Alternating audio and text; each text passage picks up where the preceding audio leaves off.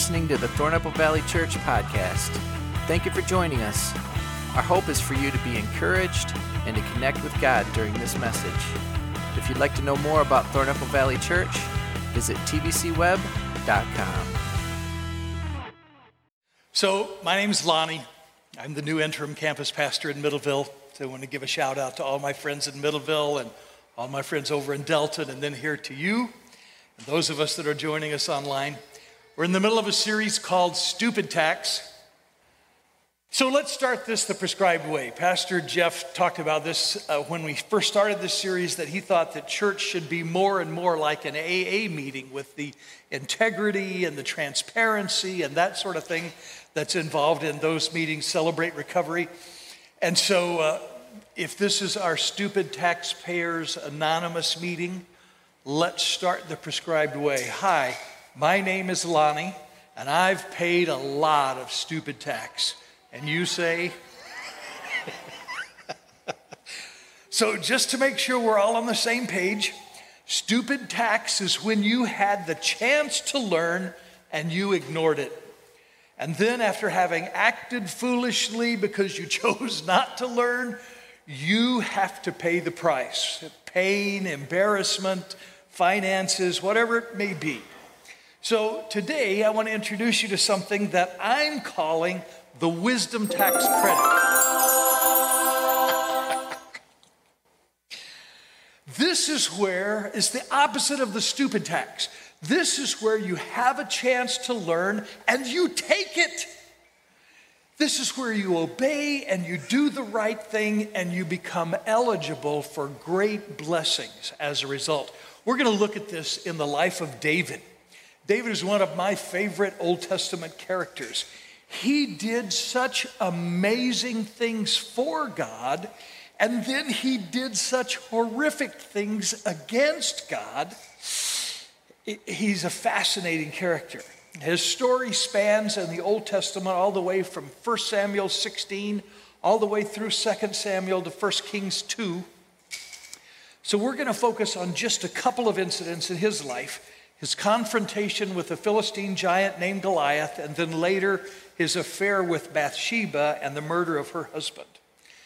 So, David was a handsome man and a warrior even as a young man. Now, let me just give you a little bit of background so if you don't know the story, it'll make sense. A guy named Samuel was a key leader in the nation of Israel at the time. He was a prophet which means that he told the people what God was saying to them. And he had been a judge. He was sort of like the Supreme Court of the whole nation as well.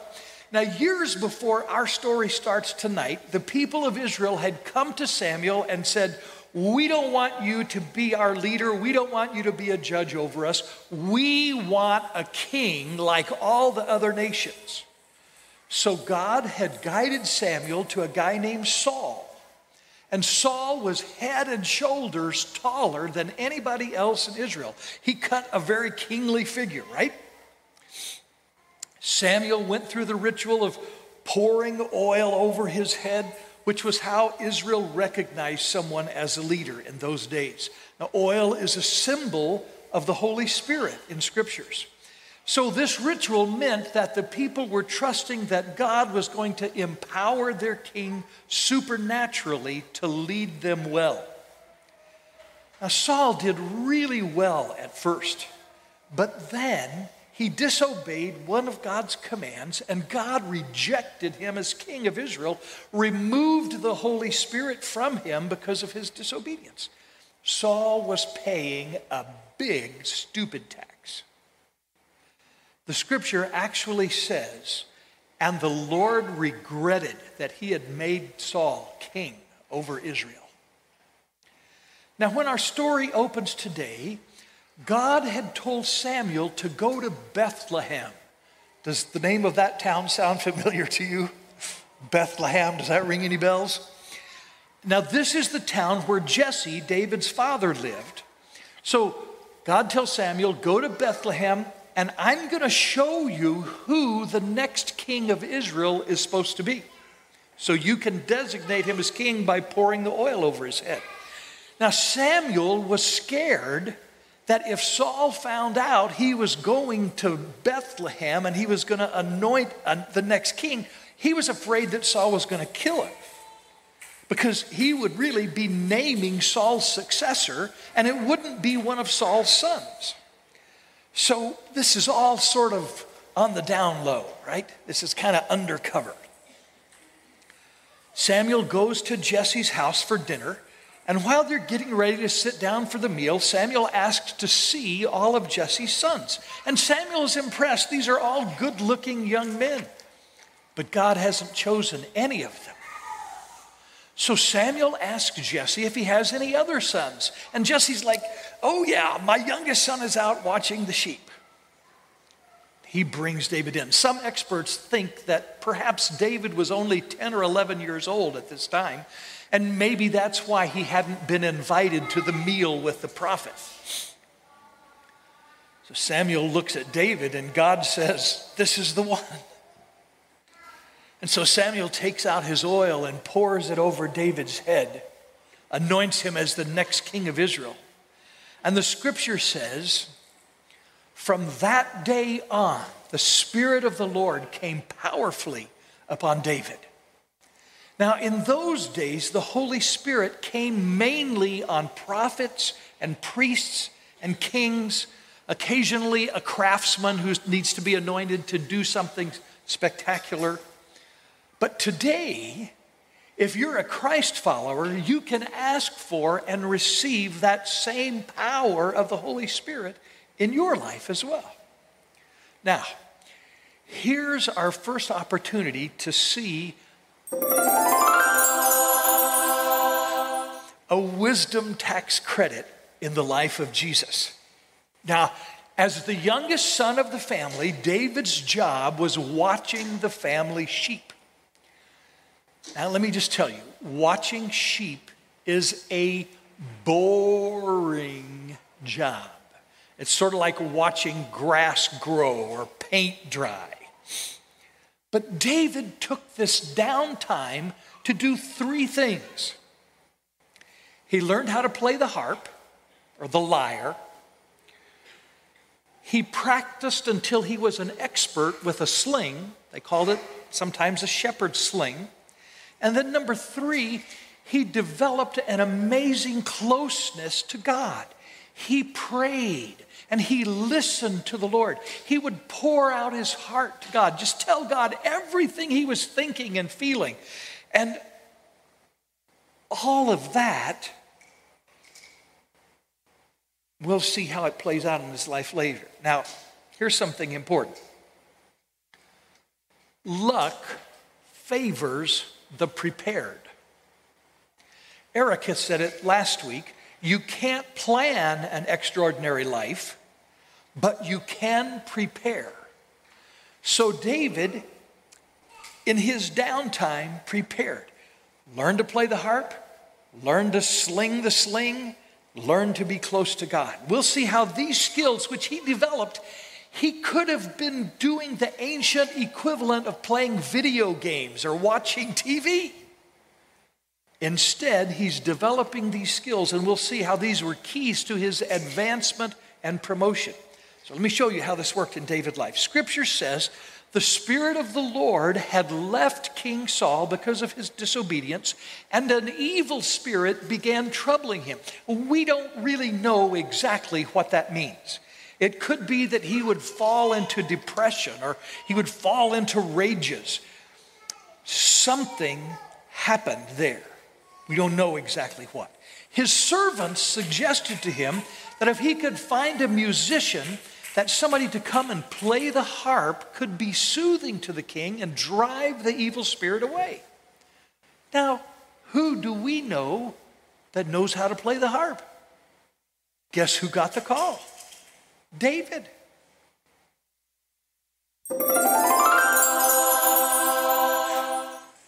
David gets the call. He becomes the king's personal musician. He becomes the king's armor bearer. He plays for him whenever he's troubled, and it works. The evil spirit would leave whenever David played his harp. And the scripture says that King Saul loved him.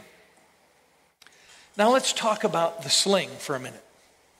What you need to understand that I didn't get for a while is that a sling is a long distance weapon.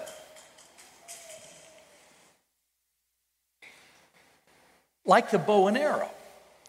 In the Israelite army, the scripture tells us there were 700 left handed men who could sling a stone at a hair and not miss. Now, some experts say that a good slinger practiced at the same range as an archer.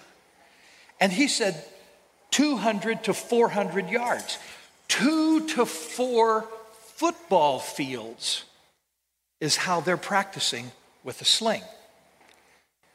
Now, the stones they used were golf ball to tennis ball size and typically weighed more than half a pound. The shepherd sling is outlawed in Israel today because Palestinian children were killing Israeli soldiers with them. So, my plan was to show you how a sling worked. I had fantasies of a dramatic demonstration where I popped balloons or smashed water glasses with a sling. My wife bought me one on Amazon. And uh, so one afternoon I went out to practice. You see, there's a slip knot on one end, so you slip it over your finger like this, and then uh, you hold the other end in your hand, and the, the stone or the golf ball goes here in this little leather pouch, like this, right?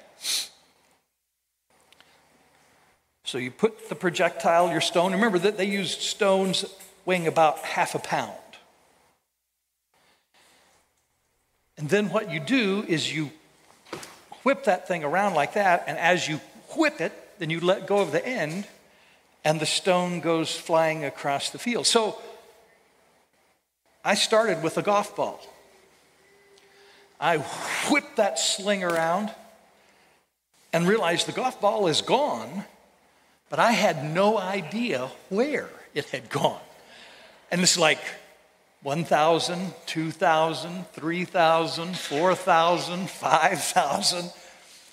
It bounced off my neighbor's roof, which is at a 90 degree angle from where I was aiming.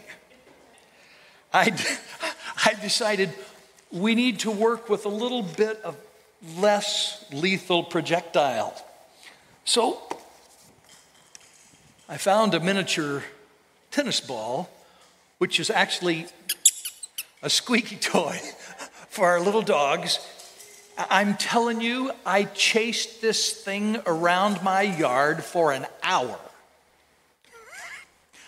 aiming at a 90 gallon trash can, never hit it once.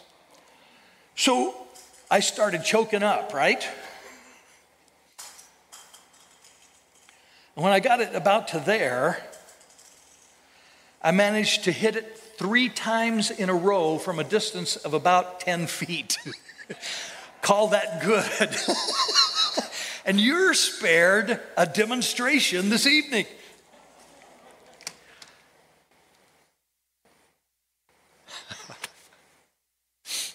so we see David learning how to play the harp. He gets promoted to being Saul's armor bearer we see him learning how to use a sling. We'll talk about that in a second. And then here's one more thing that I want you to catch. The scriptures tell us that as he's guarding the sheep, watching the sheep, both a lion and a bear came to steal a lamb from the flock, and David killed them both. Those experiences, killing a lion, killing a bear, that was the foundation for his confidence that he could kill Goliath when the time came. Overcoming difficulties gives us confidence when bigger problems come our way. All right? So, the Philistines were the nation that lived next door to Israel, and they were always fighting with each other. So the day comes when the Philistine army comes to attack Israel. The two armies, the Israeli army and the Philistine army, are capped on, camped on two mountains with the valley in between them. And the Philistines send their champion, a giant named Goliath, out to challenge the Israelites to send their champion down and meet him for single combat, winner take all. Now, some of you are old enough to remember the professional wrestler Andre the Giant. You remember Andre? He was billed as seven feet four inches tall. He weighed 520 pounds. And Goliath was two feet taller than Andre the Giant. His bronze coat of armor weighed 125 pounds. There we go. See, Goliath's bronze coat of armor weighed 125 pounds, and his bronze spear point, just the point of a spear, weighed 15 pounds. Now remember that King Saul is head and shoulders taller than any other man in Israel. So he's the obvious choice. He's the king, he's head and shoulders taller than anybody else in Israel. He's obviously the best candidate they have to fight Goliath, but he's a shrimp compared to Goliath, and he's not volunteering for the opportunity. So David comes from Bethlehem to bring some food for his brothers find out what's going on in the battle, and he hears the challenge that Goliath is rumbling out from the valley below. He discovers that King Saul will give one of his daughters to marry the man that kills the giant, and that his whole family will then be exempt from taxes. So David signs up on the spot. Saul tries to dress David in his armor. Remember that he's head and shoulders taller. This armor's not going to fit. David's smart enough to know that you don't go into battle with untried weapons. So he takes off Saul's armor, grabs his shepherd's staff and his sling, heads down into the valley where Goliath was waiting. Now you need to understand something. David had no intention of going mano a mano with Goliath. That was everybody's mindset. I love that David's thinking outside the box. I believe that Christ followers should be the most creative, most innovative thinkers in the world because we serve the one who created the whole universe. So, in essence, even though he didn't realize it, Goliath was bringing a knife to a gunfight. David gets to the brook that runs through the valley between the two mountains. He stoops down and selects five smooth stones. I used to wonder, why did he get five stones? Did he think he was going to miss the first four times? You know, what, what's going on? Then I found out Goliath had four brothers. David's ready to take on the whole family of giants. And just by the way, those four brothers were all killed by men of David's army over the years after he became king of Israel. Someone said, if you want to kill giants, you have to hang out with a giant killer. So Goliath curses David in the name of his gods, and David replies. Read this with me. I love this passage. Read this with me, will you?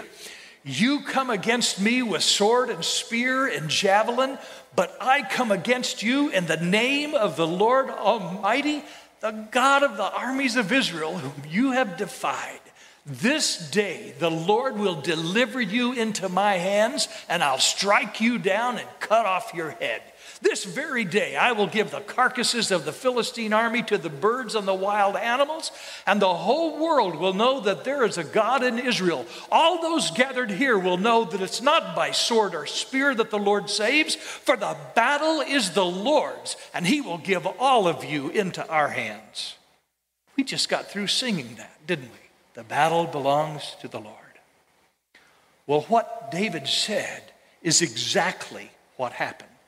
David slings his stone. It whacks Goliath in the forehead. He falls down dead or at least unconscious.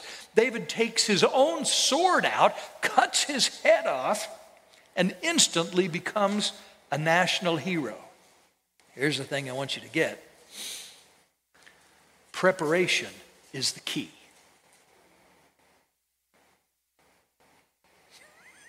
Here we go again.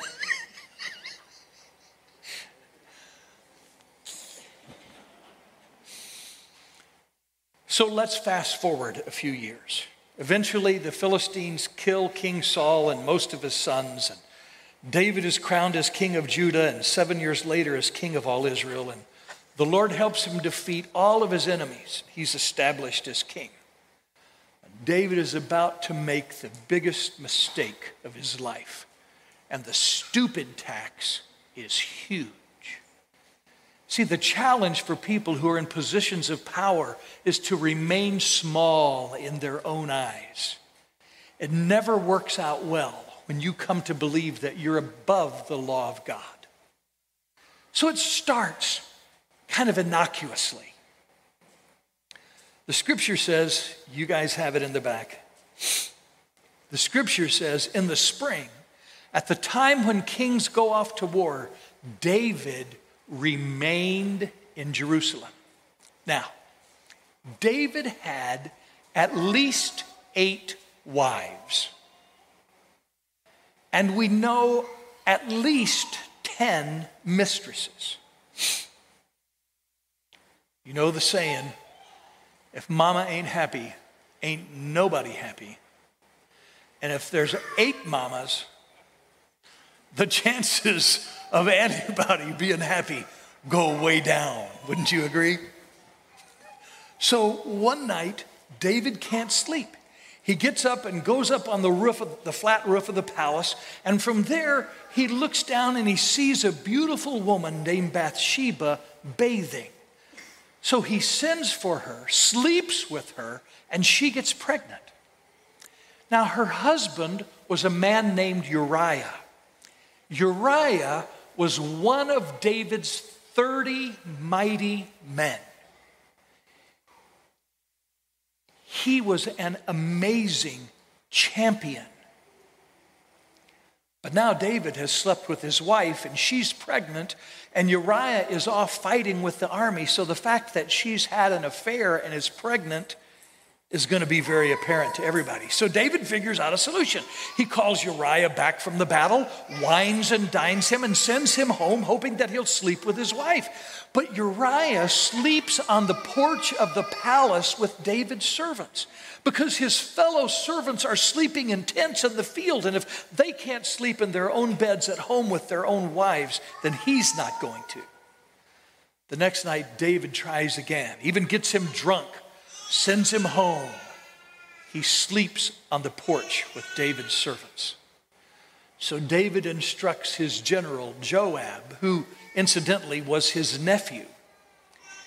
He instructs Joab to put Uriah on the front lines and then withdraw from him so that he'll be killed. And that's what happens. When Bathsheba's time of mourning for her husband is over, then David takes her to be his wife. He thinks he's gotten away with it. Who would have thought that David, the shepherd boy who became king, the one that God had protected and promoted to being king of all God's people, who would ever think that he would be guilty of adultery and of murder? When I shared with you a couple of weeks ago, I mentioned that as a young man, I thought that God had made a list of everything that was fun and stamped that whole list sin. What I've discovered is that if God calls something sin, it's because it's destructive. It might be fun, but it's destructive to the one who does it and often to the people who are around them. Now, our culture today has moved far away from a concept of a God who loves us and tells us not to do certain things for our good. The Ten Commandments are viewed as archaic and legalistic. And today, the idea is if it feels good, do it. But the scriptures say you cannot fool God. So don't make a fool of yourself. You will harvest what you plant. If you follow your selfish desires, you'll harvest destruction. But if you follow the Spirit, you'll harvest eternal life. So let's look at how this played out in David's life. He thinks he's gotten away with it. It even looks kind of noble.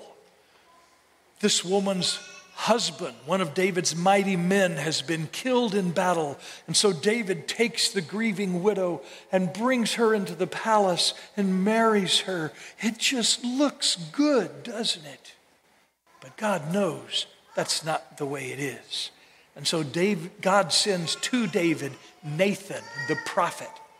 Remember that a prophet is a person who tells somebody, who tells the nation, or tells somebody what God is saying.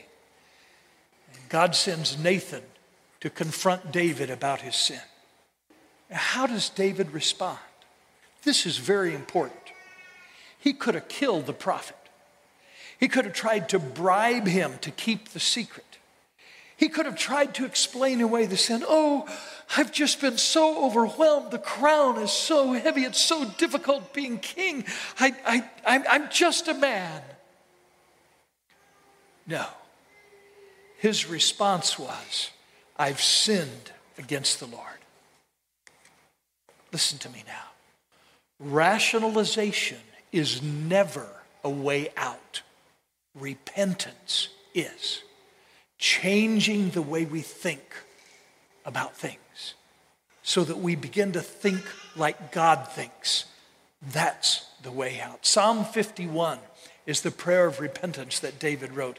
And I believe personally that this is one of the reasons David was called a man after God's heart. He was a worshiper, he was a psalmist, he loved the presence of God, he was a great warrior. He was also honest and transparent and repentant when he sinned. Here's the New Testament verse that instructs us in these kinds of situations. 1 John 1 9 says this. But if we confess our sins to God, He can always be trusted to forgive us and take our sins away. God forgave David. He didn't take the Holy Spirit away from him like he did King Saul. But the stupid tax was very heavy. David had all kinds of troubles in his own family incest and murder and attempted coups and violent deaths, all because David acted like God's laws didn't apply to him. So I got to this place in the preparation of the message. Remember, I said at the beginning, we're going to look at two things in David's life. And I got here and I'm like depressed.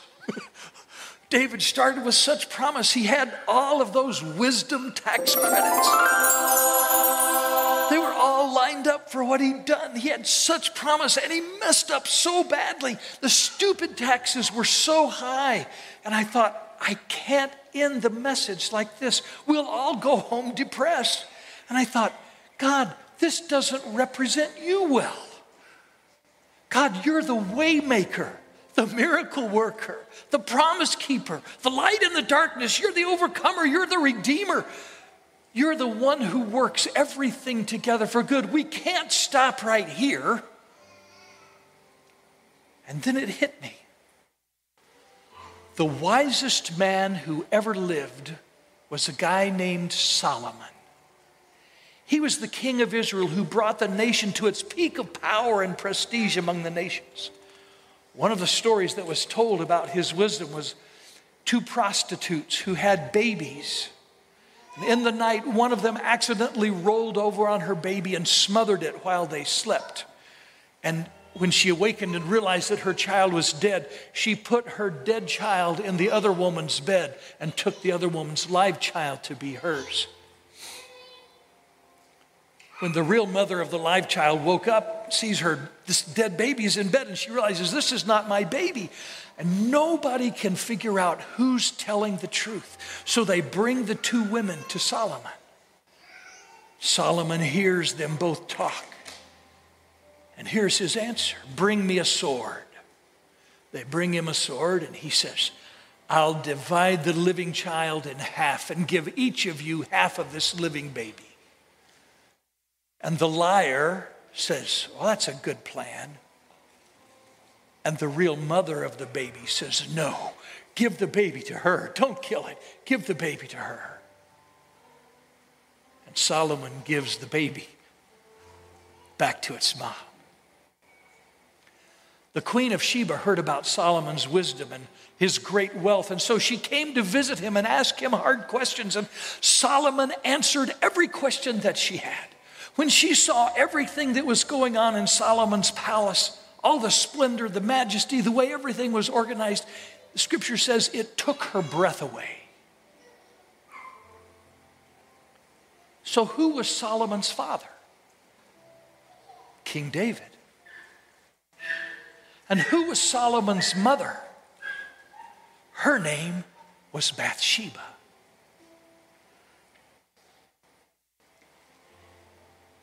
And I don't know if you knew this, but Bathsheba was actually the great, great, great, great, great, great, great, great, great, great, great, great, great, great grandmother of Jesus. I don't know if I don't know if that speaks to you, but that that's amazing. A woman guilty of adultery, the victim of having her husband murdered, and then marries the guy who murdered him. And God redeems that, and she's part of the lineage of the Messiah. That's so encouraging. It gives me great hope. God is the one who makes all things work together for good to those who love God. So here's the question Where are you on your spiritual journey? Wherever you are, God will meet you right where you are. He'll love you, He'll help you. Are you investigating spiritual things? Are you still just checking it out? Let me encourage you to take a step forward. Take a step towards a commitment to God. What would that look like for you? Are you like the young David, preparing yourself for the future, piling up wisdom tax credits? Good for you. Keep it up. Maybe you're encountering lots of difficulties, not necessarily stupid taxes, just the problems of life. Let me encourage you to look to God for wisdom. Look for his creativity, his out of the box solutions. He will help you. Or maybe you feel like David when he'd sinned with Bathsheba. Let me reassure you, you're not too far gone. God will forgive and restore you and help you, just like you did David, if you'll acknowledge your sin and turn away from it and turn to Him. Maybe you're paying taxes on stupid things that other people have done. Sometimes that, that's what happens. We suffer not because of our own sins or our own problems, but because somebody around us sinned. Maybe the pain is so great on the inside of you that you're feeling like I've got to do something to, to fix this, and you're thinking about harming yourself so that the pain on the outside could kind of cover up the pain on the inside. Maybe you're at a place where hope is gone, there's not any solution.